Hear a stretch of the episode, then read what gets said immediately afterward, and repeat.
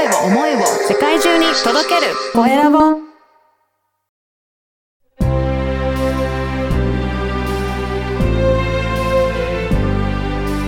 経営者の志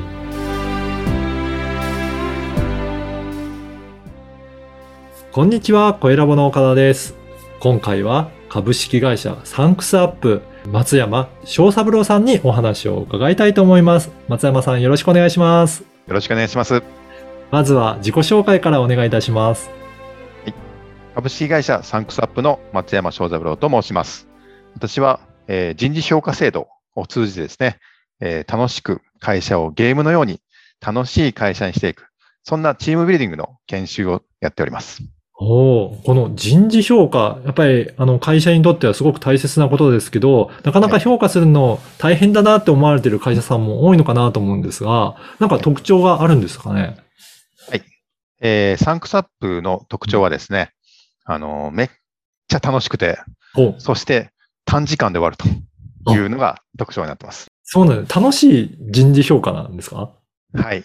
ええもう、あのー最初に人事評価制度を作る最初の時にですね、みんなで一日の研修をやるんですよ。はい。で、そこではですね、えっと、いろんな、こう、どんな未来をみんなで目指したいのか、うん。10年後この会社はどうなったらいいのかとかですね、そういっった夢の話からですね、た、はい。あと、みんなでですね、あの寄ってたかって褒めるという、お褒めシャワーという研修をやったり、あとは目標を一人一人考えて、で、その目標を考えるだけじゃなくて、それをみんなで応援し合う。そういう研修をやりますので、うんまあ、とても楽しい。そしてうん、一日で終わりますので、まあ、疲れたと。まあ、実際ヘロヘロなんですけども、はい。でも、ある程度の達成感を得て、評価制度ができていきますので、納得度の高い評価制度になっていってます。そうなんですね。じゃあ自分たちでみんなでその評価制度を作っていくっていう、そんな研修なんですか？はい、その通りです。やはり、みんなで作ったからこそ、うん。そこに思い入れができるし、うん。あの、バリューというですね、価値観ですね。うん。やはり、価値観が似ている人、うん。価値観を共通、共感できる価値観のもとで働きたいと思いますので、でもそれが何なのかっていうのをですね、普段なかなか言語化してないので、うん。うん。で、社長さんが一人で考えるよりも、みんなで考えて、この言葉大事だよねと。で、それをちゃんと実行した人をみんなで認めて、うんあの、評価していこうと。ね、褒め合おうというところがポイントになってます。あ、じゃあやっぱり社長さんが作ったこの評価でやるよじゃなくて、自分たちが意見を出して作った評価制度なので、もう本当に意味もよく理解した上で使っていけるっていう、そんな評価制度になるんですかね。はい、その通りです。あの、あるデータによるとですね、はい。評価制度、なんと不満に持ってる人がですねうん、7割近くいるそうなんですよね。いや、そうですよね。私も会社員だった時代があるんですけど、はい。やっぱり上司とぶつかって、いや、自分はこう思うって、でもこうじゃないの？って言われて、なんか戦うようなイメージがあるんですけど。そうなんですよね。ははいい。まあ、私も実は、あの、人生で2回リストラされてまして、はい。結構激しく戦ったというか、うんうんはい、いろいろあった方なんですけども、はいで。も、その問題点に対して、じゃあなんで評価制度が、えーと、納得いかないかというと、あの、理由として一番高いのがですね、あの、評価基準が不明確という理由があります。はい。はい。だったら、みんなで作ってしまえばですね、そして楽しい研修の中で生まれた評価基準だったら、うんまあ、文句は言えないよね、というような、そういった形で、こう、研修をやっていきますので、非常はい、に納得度が高い、そういった評価制度になっております。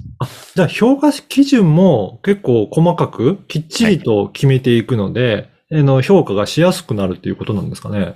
そうですね。うんあのー、評価基準はですね、うん成果と能力と姿勢、うんこの3つのカテゴリーに分けて、はい。それぞれ4つの評価基準を作っていくので、合計12個の評価基準に決めていきます。じゃあ、そういったもう枠組みがあるので、その中から、じゃあどういった評価基準にしようかっていうのを皆さんで話し合って決めていくっていうことなんですかね。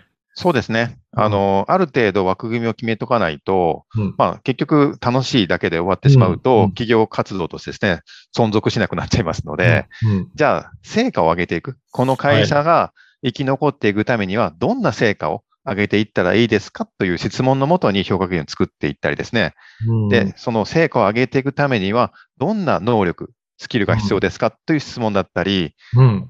どんな姿勢が大事ですかというような、その3つのカテゴリーで細かく決めていきますので、とてもユニークなものになっていったり、ねうん、この会社の特色が出たような評価基準になっていくので、愛着も湧いてくるという仕掛けになってます。そうなんですね。じゃあそれでいよいよ評価基準ができたとなると、評価をそれからしていくわけですよね。これにも評価するにあたっても特徴は何かあるんでしょうかね。そうですね。評価の最大の特徴はですね、うん減点なしで加点のみの評価になっているということになります。なのでえー自己評価と他者評価をそれぞれ自分で書いてみるとこは、ここは結構共通してると思うんですけども、うん。自己評価はですね、最終的には点数には入れない形になります。うん。うん。なので、他者評価、つまり他人からいかに認めてもらうかなんですね。うん。でも、他人から認めるということは、自分も他者、他人を対しに対して認めないとなかなか点数がつかない傾向にありますので、はい、はい。ここで大きなポイントになるのはやっぱコミュニケーションですね。うん。うん。自分がこれだけ仕事を頑張ってやりましたということもちゃんと表現しなきゃいけないですし、うん。逆に周りの人がですね、どんだけ頑張ってくれてるのか、ね、みんなのためにやってくれてるのかっていうのも、ちゃんと注意して見とかないと、えー評価、プラスができなくなって、結果自分も伸びないという傾向にありますので、なのでコミュニケーション取れば取るほど評価も高くなるし、そしてその中でみんなで考えた成果を出せば出すほど、当然評価も高くなるというような、うん。そういった仕組みを取ってます。じゃあ、一人で頑張ったとしても、周りからどんなことやってるのか知られてなければ、評価としても、あの、受けて、あの、上がってこないっていうことになるんですね。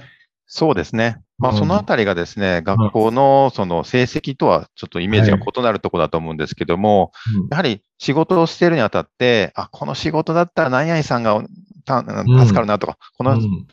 この人が得意だなとか、そういったものはやっぱお互い知ってないと、はいな。かなか仕事を回せなかったりするんですよね。そうですね。だから、あの、人知れずやってるっていう人も、まあ中にはいらっしゃるでしょうけども、うんでもそこにですね、スポットライトを当てるのは上司だったり経営者の務めだと思うんですよね。うん、うん。そしてそれをみんなで見てもらって、この何々さん、ここ頑張ってるんですよ、みたいな。っうん。ていうのにスポットライトを上げて、それをみんなで評価していく。そうすると、その方もですね、パッと笑顔になってですね、うん喜んでいただけるわけですよ。で、はいそうやってチームビルディングをしていくと。そんな風な仕掛けを取っています。いやー、本当素敵だなと思いました。あのーこの番組がですね、経営者の志という番組なので、ぜひはい、松山さんの志についても教えていただけるでしょうか？ありがとうございます。はい私の志はですね、えー、会社をゲーム化することです。おうゲーム化。はい。はい。どういったことでしょうか？えーっと、私、ゲームが大好きでして、うん、うん。あの、子供の頃からですね、もう、あの、働きたくないなと 思ってたんですけども、はい。でも働くってですね、実はゲームなんだなっていうのが最近分かりましでて、はい、はい。働くをゲーム化していくっていうことがですね、本来の形じゃないかなと。であのーゲームの中にはですね、うん、うん。ゴール、ルール、フィードバック、あと自主性、この4つがないと面白くないんですよ。うーん。ゴールがないゲームってありえないんですよね。そうですね。お姫さんを助けるとかね、強い敵を倒すとかですね。はい。でもゴールがない会社って結構あると思いませんか？なるほど。そうですね。はいずーっと日々の業務やってるだけで、そうですね。先が見えると確かに大変ですね。うん。同じようにルールがない会社とかですね。うん。うんあとフィードバック、褒めがない、ね、うん褒め誰も褒めないとか、ね、あと自主性がない、やれやればっかり言ってる会社。そんな会社をですね、どんどんどんどんぶっ壊していって、で、このサンクスアップの仕組みを入れていくことがですね、世界を神ゲームのような楽しいゲームゲーム化するということができるんじゃないかなと。なるほど。それが私の志です。